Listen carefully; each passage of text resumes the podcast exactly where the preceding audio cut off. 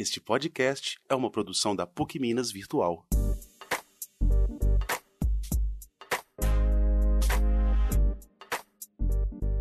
Olá, obrigada a você que nos ouve no nosso episódio de hoje. A escolha pelo podcast é para permitir que vocês, ouvintes, possam acessar a essa conversa em lugares e situações em que o livro não pode ser lido, ou a tela do computador ou celular não é viável.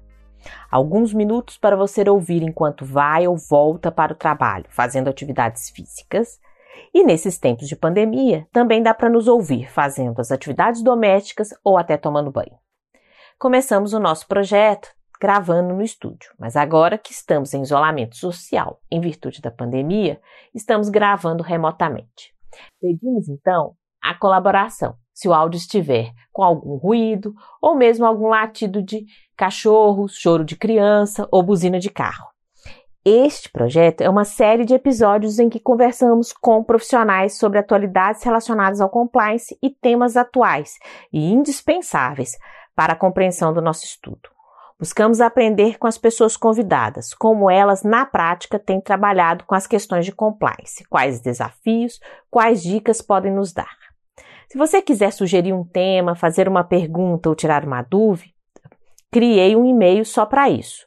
O endereço é flaviane.podcast@gmail.com. Me envie uma mensagem. E para você receber as notificações dos próximos episódios, assine o nosso podcast no Spotify ou em outro aplicativo de sua preferência.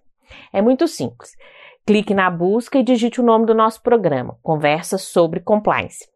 E depois basta acessar o nosso ícone e clicar em seguir. Estamos no nosso segundo episódio da nossa série e o tema de hoje é o papel do Compliance Officer e seus desafios. Vou então agora apresentar o nosso time.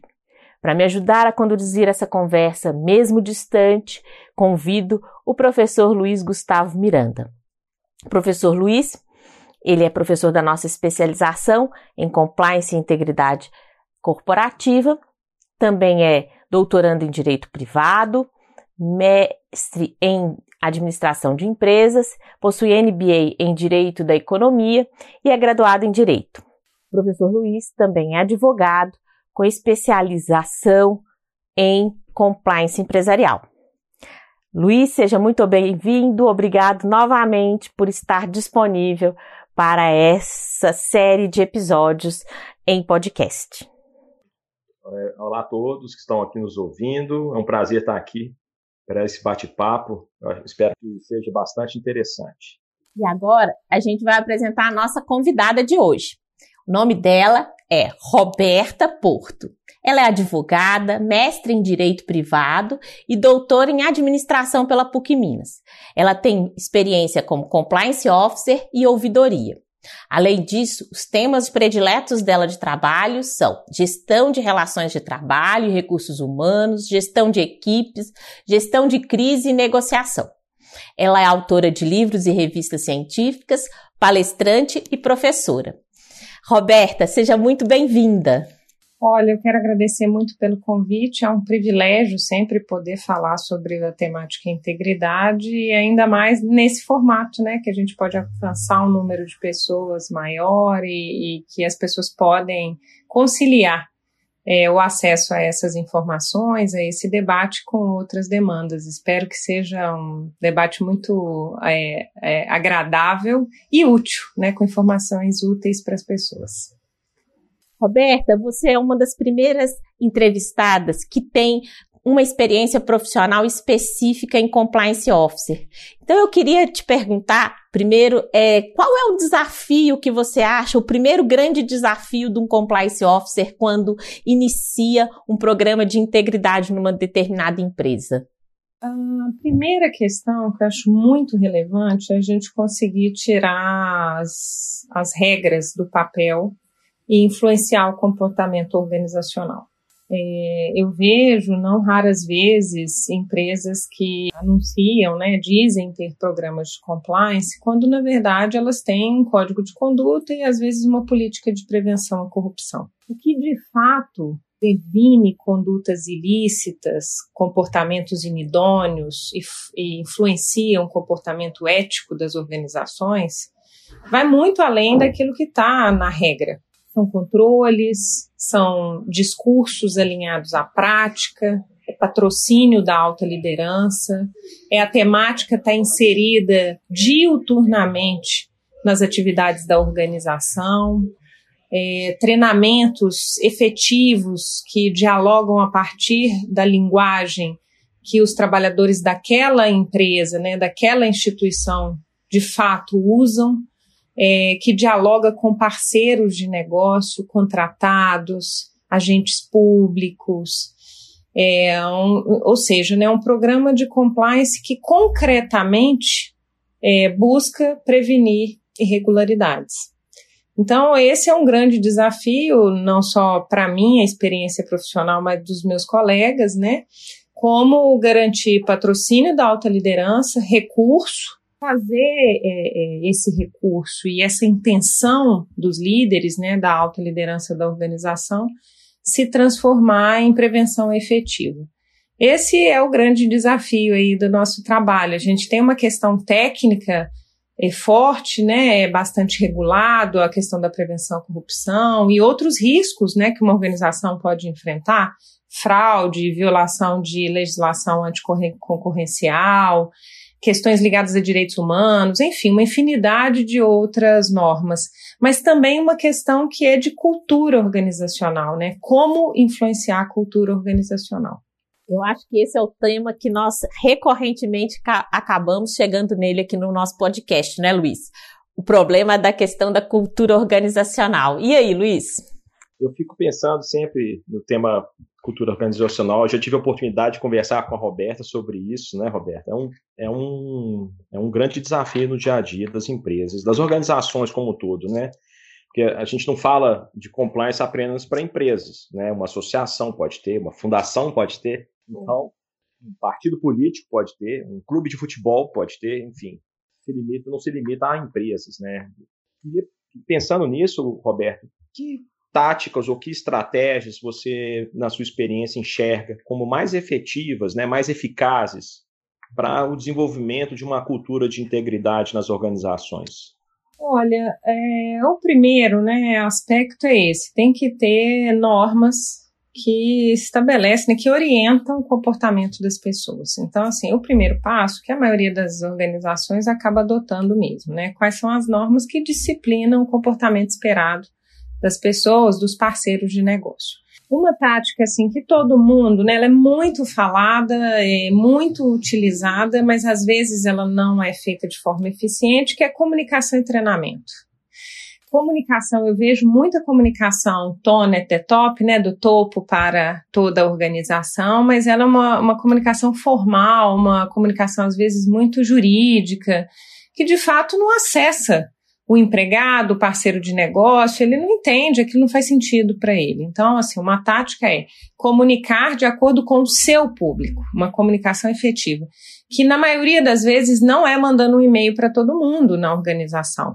É inserindo aquilo na reunião de equipe, é inserindo na fala do CEO, do presidente, em outros eventos, é fazer aquilo algo é, inserido no processo da organização e não algo acessório. E o treinamento também, assim, esse, eu vejo muito treinamento com um viés, né, uma abordagem muito jurídica, e que dialoga pouco com as pessoas, que enfrenta pouco dilemas éticos que as pessoas vivem no dia a dia. Então essa é uma tática acho que é importante, treinamentos que fazem sentido. A gente para fazer treinamento tem que se associar a recursos humanos, a área de comunicação, para conseguir fazer isso na qualidade. Na maioria das vezes a gente está falando de andragogia, né, que é, é, é ensinar adultos né, trazer conhecimento para adulto. Então, tem gente que tem técnica, tem, tem disciplinas que tem técnica de como fazer isso de maneira assertiva. E eu acho que nós, profissionais de compliance, a gente tem que se associar a outras áreas do negócio para conseguir fazer isso de maneira eficiente. Então, assim, para começar, eu acho que essas são umas táticas que têm funcionado bem é, quando a gente quer influenciar esse traço cultural, integridade, na, na cultura aí das organizações. Achei interessante, porque você comentou de parte da, de uma estrutura de normas, ok, pa, avança para comunicação e treinamento, e aí a andragogia vem para contribuir com o, o, aprendizado, né, do, de adultos, né? Eu colocaria, e certamente a gente já, já comentou sobre isso, né? O exemplo, nada melhor do que o exemplo, e também a política de resposta, né? A, naquelas situações em que o programa não foi observado, é porque quando a gente fala de forma. E, e aí eu, não, eu, sempre, quando comento isso, eu, é, eu reforço: não é caçar as bruxas, né? É, precisa de moderação, precisa de uma adequação para continuar tendo um programa leve, um ambiente leve de trabalho. A gente precisa ter um, uma adequação de gravidade versus é, resposta do programa. Roberta, eu queria falar um pouco dessa política de resposta, mas antes eu queria fazer uma pergunta que é, é mais no tema do exemplo pela liderança, né? Ou liderar pelo exemplo, que é o termo mais bem usado pela administração de empresas. É, e como isso é importante para toda a lógica do compliance, né? E ao mesmo tempo, é, como é que você, é, compliance officer, relaciona com o restante da empresa? porque as pessoas ainda dentro das, dos ambientes é, corporativos, sejam eles empresariais que objetivam lucro ou que objetivam outros tipos de organização, eles sempre se incomodam com compliance officer porque é aquele que aumenta a burocracia, que cria mais um, um, trabalho, que faz mais um, você fazer mais um clique, que te dá mais um treinamento, que te obriga, né? Então, assim, essa relação é, meio de amor e ódio existe mesmo dentro das empresas, na sua experiência pessoal ou a dos seus colegas, nessa troca que você tem feito com seus outros colegas? Flaviane, existe e existe muito essa visão de compliance, né, da área de integridade corporativa, como grande fiscal, né, usando uma expressão aí do latim que é cara para nós advogados, né, como custos legis, quem está ali para garantir o cumprimento da norma, ela é muito comum. E muitos empregados da organização, muitos gestores, veem a área de compliance como uma área que está ali para fiscalizar, e muitas vezes para punir, né? Então tem uma visão de compliance que me parece não contribui para a influência da promoção da integridade organizacional. A área de compliance, ela nada mais é do que mais um parceiro de negócio, mais uma área que ajuda a organização a ter um comportamento íntegro. Qual gestor não quer conduzir a sua área, o seu processo, atingir as suas metas, prevenindo fraude, prevenindo atos de corrupção, prevenindo desvios de conduta? O que a gente vem fazer é fortalecer a gestão que acontece no dia a dia das organizações ali na primeira linha de defesa. Então, assim, eu prefiro me relacionar com meus pares como alguém que está ali para suportar é, uma gestão mais eficiente, íntegra, do que alguém que está ali para fiscalizar o trabalho deles. Obviamente, na ponta, como o Luiz colocou, é, o desvio de conduta ele precisa ser tratado, porque essa é uma das formas também de influenciar o comportamento organizacional. As pessoas precisam ter disciplina no cumprimento de regras e saber que se a regra não é cumprida, elas estão sujeitas a sofrer gestão de consequência. Isso também inibe o comportamento inidôneo, mas não é isso primordialmente que influencia o traço integridade na cultura organizacional, como eu mencionei anteriormente. Então, a sua pergunta é ótima. A, a cultura de integridade, ela é fomentada a partir dessa parceria com as áreas de negócio.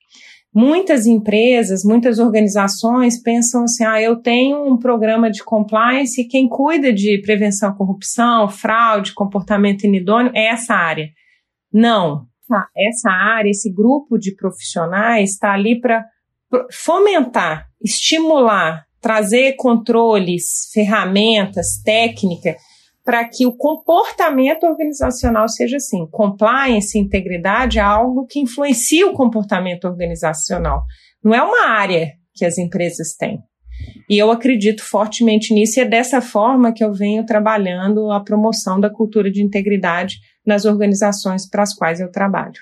Nesse sentido, eu queria só fazer mais uma perguntinha para emendar aí, Roberto, que é sobre assim, o que, que você acha sobre essa mania, vou, eu vou pôr mania ou prática não muito íntegra de um excesso de denuncismo. Porque, vou contextualizar a, a pergunta, que é o seguinte: os canais de ouvidoria, hotline, canais de ética, eles podem, por um lado, ser muito importantes, mas eles geram um, um, número enorme de informações, de denúncias, e elas precisam ser tratadas. E, e às vezes as pessoas começam dentro da organização por algum problema que não é de compliance em si, mas é de relacionamento, de integração entre as equipes, a um denunciar os outros. Como é que você, que gosta da área trabalhista, da gestão de pessoas, de recursos e de compliance, acha que a gente consegue melhorar essa sinergia para a gente é, gastar mais tempo com compliance em termos positivos do que ficar ali toda hora recebendo denúncia do colega o tempo todo? O que, que você acha disso? Qual que é a sua experiência sobre isso? Bom, é, primeiro, né, um canal de ouvidoria, um canal de, de confidencial, um canal de recebimento de denúncias, né, ele está ali para proteger o denunciante de boa fé. Então, além do que você colocou, né, de ter uma confusão ali do que é escopo do trabalho da ouvidoria interna ou do canal confidencial, tem também pessoas que às vezes acessam esses canais sem boa fé, com o intuito de prejudicar outras. Duas coisas eu acho que são muito importantes, né? Desmistificar o canal da ouvidoria. Quando fala em ouvidoria nas organizações, as pessoas pensam assim, ah, uma caixa preta, ninguém tem acesso àquelas informações. É levar mais dados, explicar mais como o processo funciona, que tipo de relato é aceito tratado e a gente dá resposta. Quanto mais você promove entendimento de como aquela, aquela ferramenta funciona, melhor o uso dela. Segundo, é você fazer uma triagem dos relatos que você recebe, porque se você está falando ali que são questões fora do escopo da ouvidoria, do canal confidencial, você já dá um retorno breve para o indivíduo e rememora ele, por exemplo, que recursos humanos está à disposição para questões ligadas a desenvolvimento de equipes, enfim. Agora, uma coisa que eu acho muito importante é, antes da gente é, entender se aquilo ali é uma denúncia de má fé, né? Tá faltando boa fé objetiva no relato, ou se é um mero problema de relacionamento, tem que fazer uma apuração. Isso eu acho que é muito importante. No início, pode dar esse trabalho, né? Pode ter algum demandismo. Eu confesso a vocês que eu nunca experimentei isso, esse excesso de demandas é, que não tratam de alguma maneira com algum desvio, né? Os dados em geral mostram que mais ou menos aí 50% dos relatos são procedentes não só nas organizações para as quais eu trabalhei, mas de forma geral, essas empresas que administram canal estão reiteradas vezes fazendo esse tipo de pesquisa, mas é apurar o relato, quando você apura e vê, olha, é, é meramente uma questão de relacionamento, talvez a pessoa vá abrir uma vez, o outro colega vai abrir outro, mas como quando começar a ver a tratativa, a gente está sempre tentando prevenir desvio. Então você apurou o caso, identificou, olha, tem um problema de relacionamento naquela equipe, tem que chamar recursos humanos para tratar. A, a ouvidoria, o canal confidencial, é, eu vou voltar a dizer isso, é mais uma ferramenta para prevenir desvio. E às vezes o desvio do relacionamento que não está funcionando bem na organização precisa ser tratado por recursos humanos. A gente consegue dar visibilidade para isso para que recursos humanos possa tratar, por exemplo, tá? Então, eu, eu, eu sempre vejo com bons olhos a utilização do canal confidencial de forma responsável, respeitando sigilo, anonimato, proteção ao denunciante de boa-fé, como mais uma ferramenta de promoção de gestão responsável nas organizações. E dessa forma, mesmo que tenha aí um excesso de demanda em algum momento, com o tempo as pessoas começam a aprender de que maneira aquele canal é utilizado e qual que é o propósito dele. Eu costumo comentar nessa linha que o fato de ter uma denúncia propriamente, não, ela é um passo, né? Ela é um elo desse processo. Né? O fato de ter a denúncia não quer dizer que ela é procedente. Claro. Então, necessariamente, ela tem que passar por uma fase de confirmação ou não daqueles fatos, e aí, para se poder pensar em qual é a resposta. E, uh, estatisticamente, a, Roberta comentou sobre isso, né? Estatisticamente, quando se implanta novos canais, quando se implanta novos canais, é natural que se tenha uma curva de aprendizado. E aí é comum, sim, é, na, nos primeiros meses, nas primeiras semanas, ter uma, um aumento, por exemplo, de relatos que às vezes desconectados do conteúdo principal, né, do escopo principal do canal, e, ao, ao, e se trabalhando com as, as orientações, né, se, é, acaba, acaba, a gente acaba chegando no eixo, né. Então, a, acaba havendo um desenvolvimento positivo do canal. Eu queria também colocar um tema adicional para a gente poder refletir, Roberta e Flaviane. Que temas, né? Que temas que vocês elegem né, e Roberta especialmente, que temas que você costuma é, considerar que são temas típicos da área de compliance e que temas que não estariam dentro da, da gestão de um programa de compliance, de uma área de compliance nas organizações, porque a gente tem aí muitas vezes áreas é, é, que se comunicam, né? Ah, esse tema é mais voltado para RH, esse tema vai mais para o jurídico, geralmente, hoje a gente fala de compliance concorrencial, compliance tributário, compliance é, regulatório. Me, me, conta um pouco qual é a sua visão. Que recortes que a gente faz? Bom, uh, cada organização tem seu nível de maturidade do ponto de vista de gestão e estrutura e os seus riscos maiores associados, né? Eu sempre costumo dizer, né, para uma é, organização que quer implementar uma área de compliance, um processo de integridade, que comece com uma avaliação de riscos.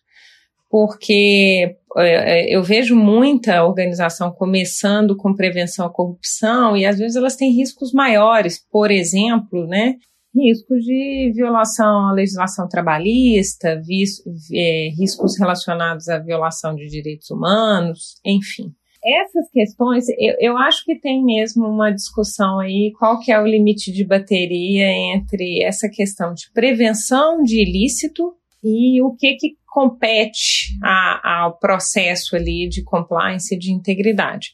Vejamos, o exemplo que você citou, compliance tributário, né, com emaranhado de normas e obrigações acessórias que as organizações brasileiras têm, a maioria das empresas estruturadas de médio e grande porte já tem um processo muito bem estruturado para prevenir violação e, consequentemente, passivo na esfera tributária.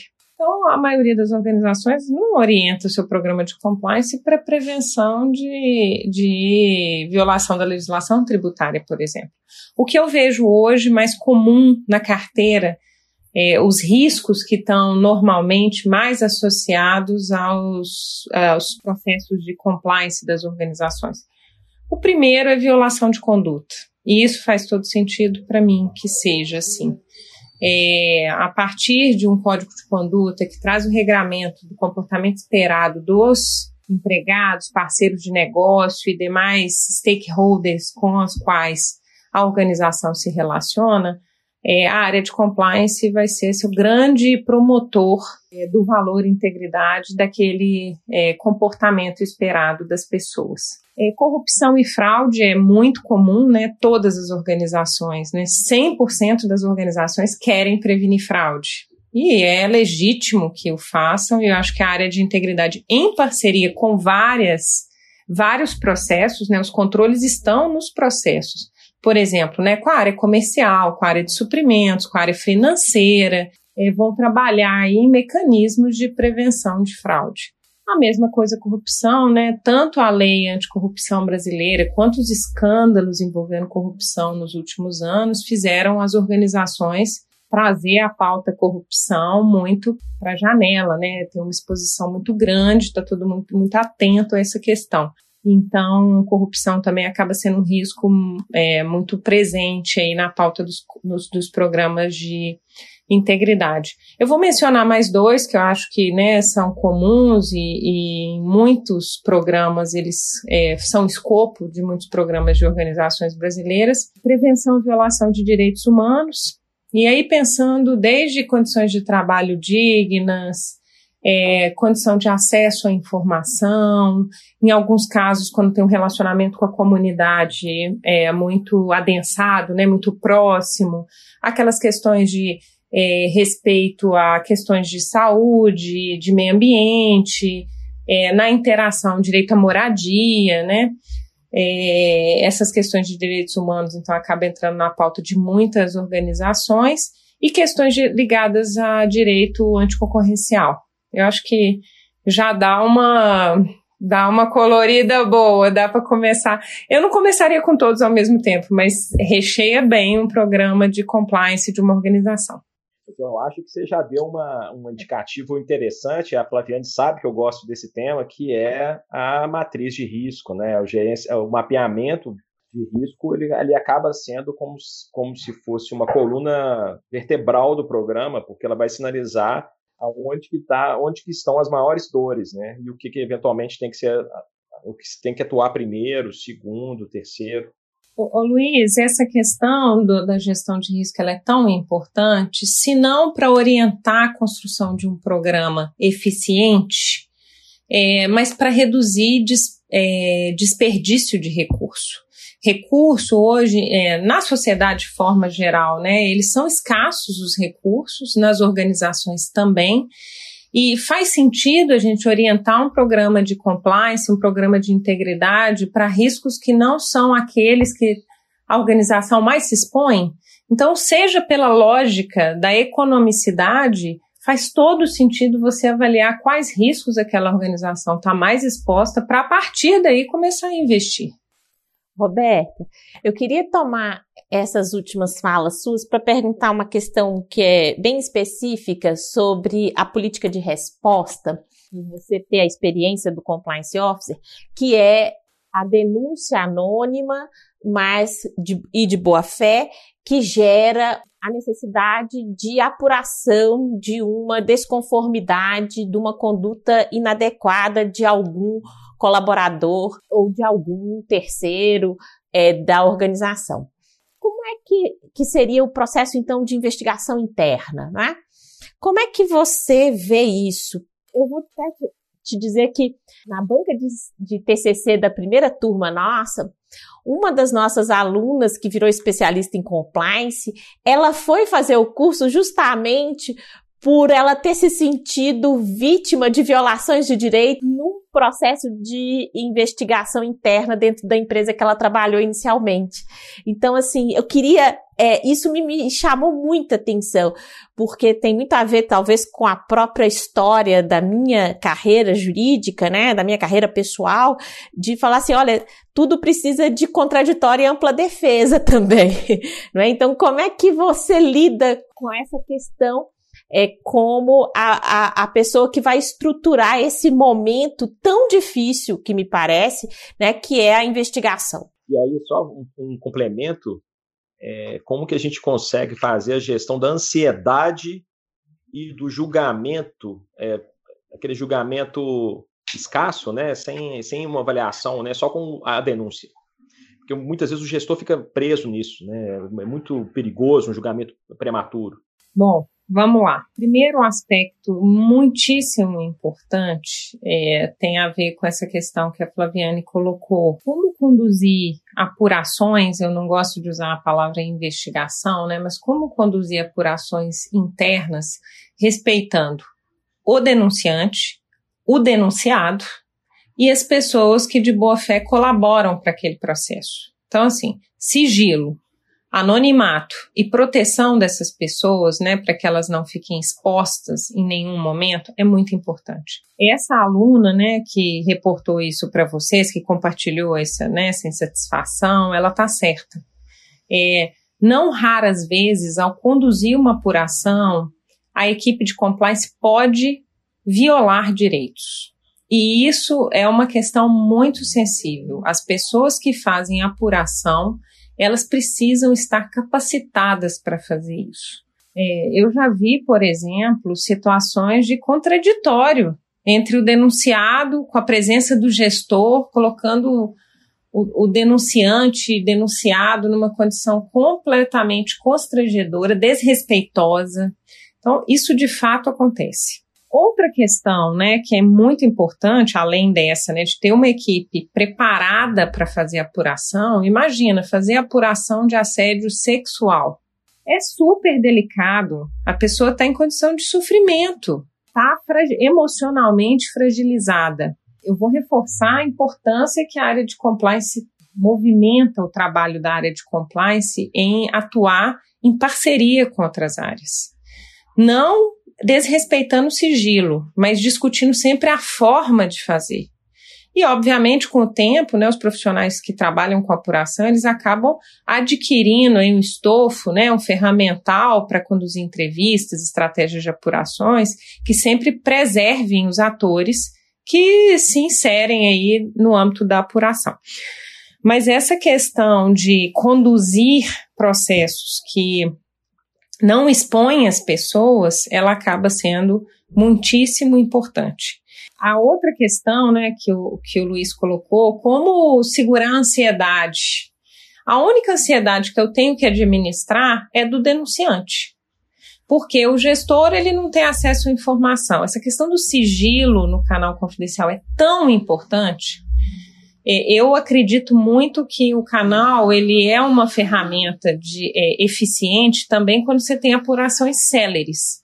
Mas às vezes célere dura é, 60 dias, 90 dias. E o denunciante, né, que está lá numa situação que algumas vezes se comprova procedente, aquilo é muito tempo para ele.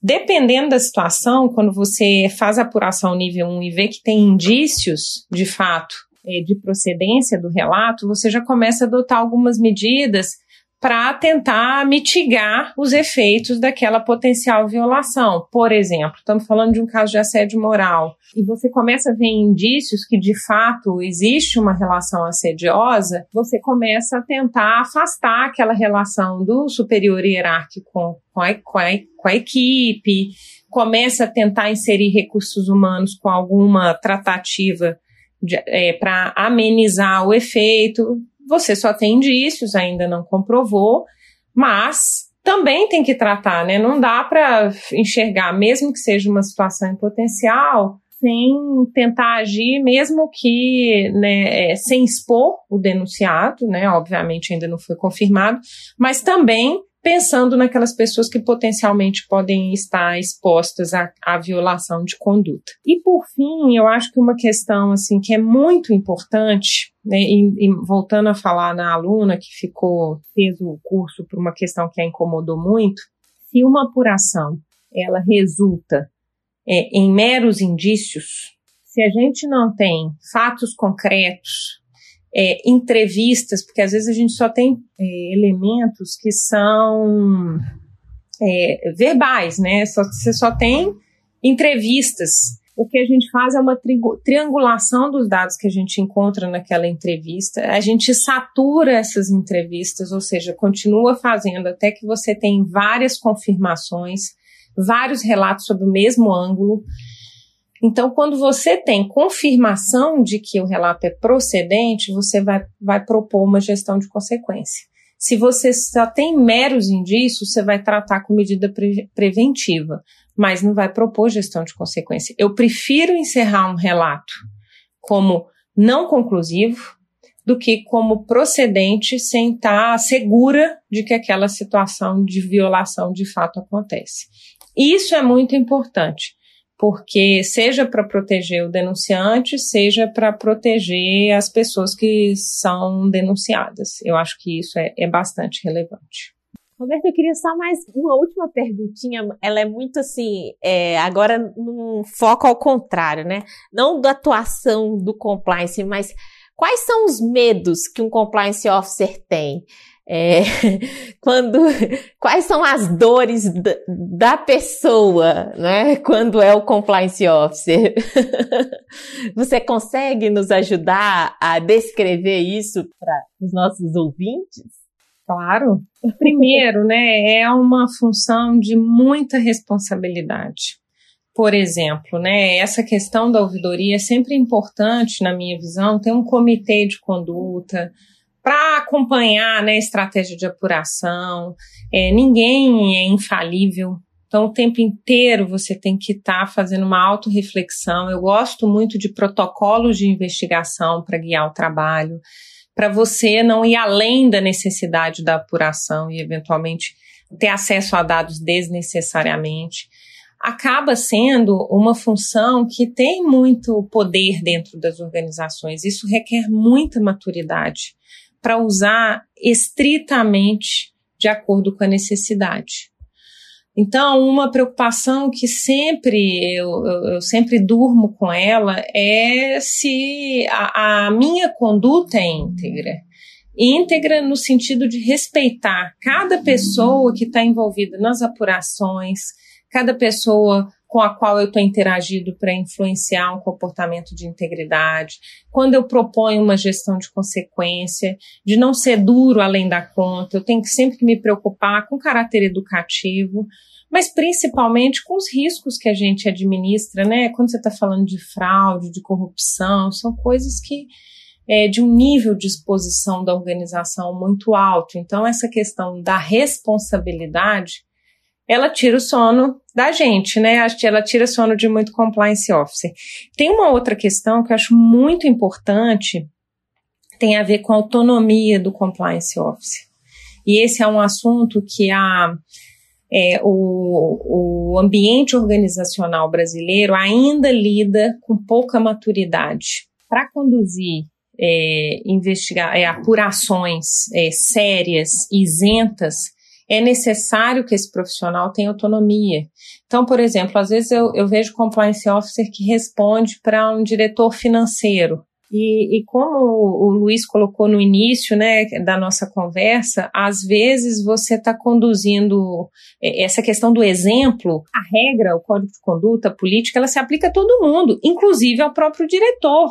Se você está subordinado a ele, às vezes ele pode ter um interesse. Quantos casos a gente já viu aí de desvio é, de falha que ocasionou não conformidade, enfim, não necessariamente tem uma conduta, mas o trabalho do compliance, às vezes ele vai apurar relato, ele vai é, conduzir processos de apuração dentro da organização que vão até o nível da diretoria. Então, assim, a quem o compliance se reporta para ele poder ter autonomia de fazer o trabalho dele, conduzir uma apuração em que às vezes o CEO vai ser ouvido, vai ser entrevistado, e dependendo se você está fazendo uma investigação forense, ele vai ser ouvido por advogados. É um, é um processo que tem um rito, que ele é duro, ele gera algum constrangimento, às vezes vai ter coleta do celular, do, do computador, isso tudo é muito difícil e melindroso de fazer. Então, essa questão de como. E, e, e no dia seguinte, você ainda vai estar tá lá relacionando com aquelas pessoas, porque são seus pares, porque você trabalha com eles no dia a dia.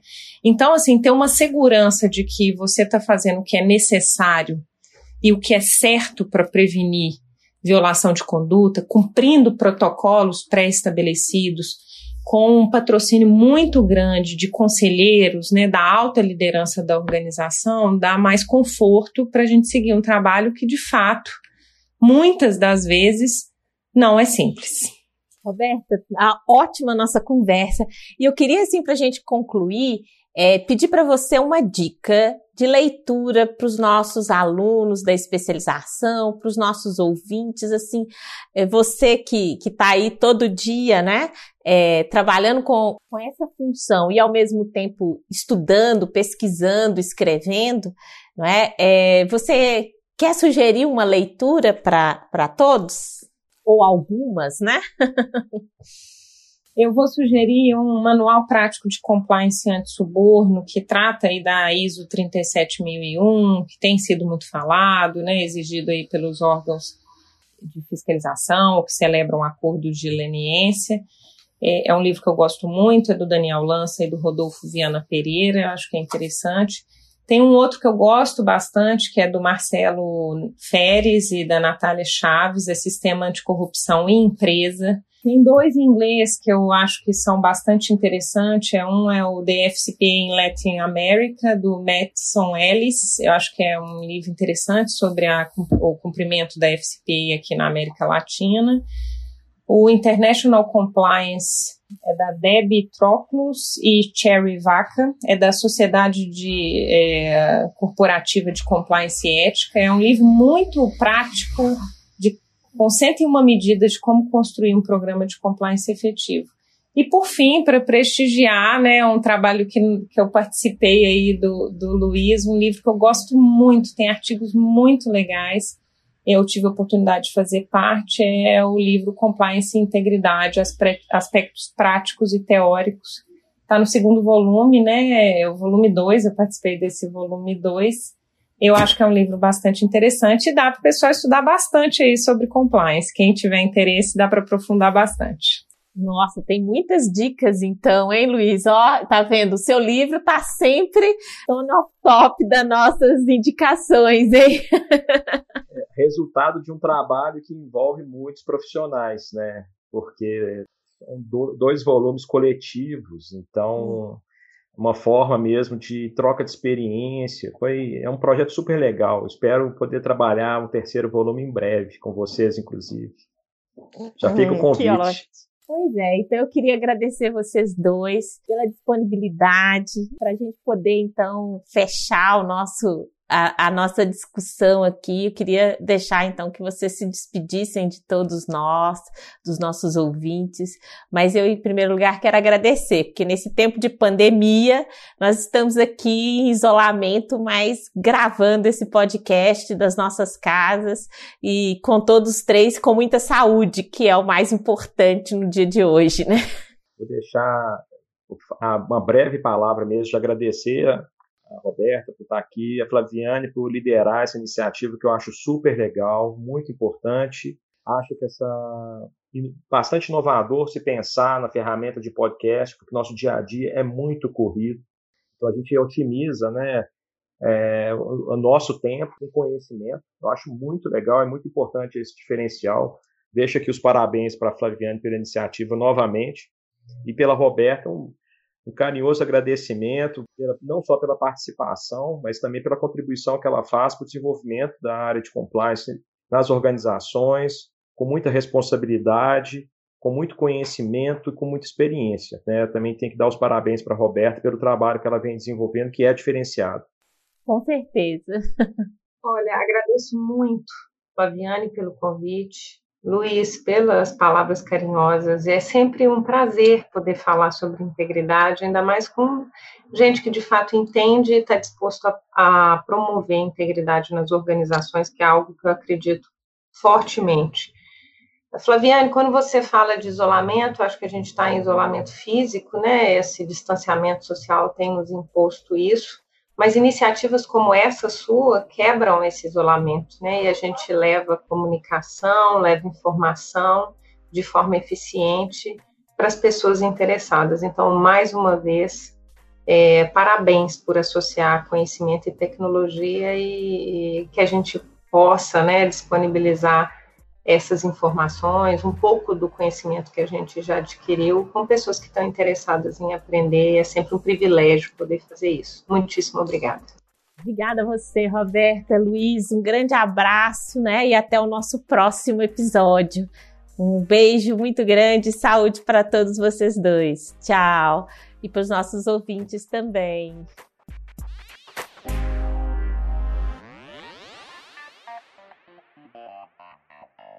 Este podcast é uma produção da PUC Minas Virtual.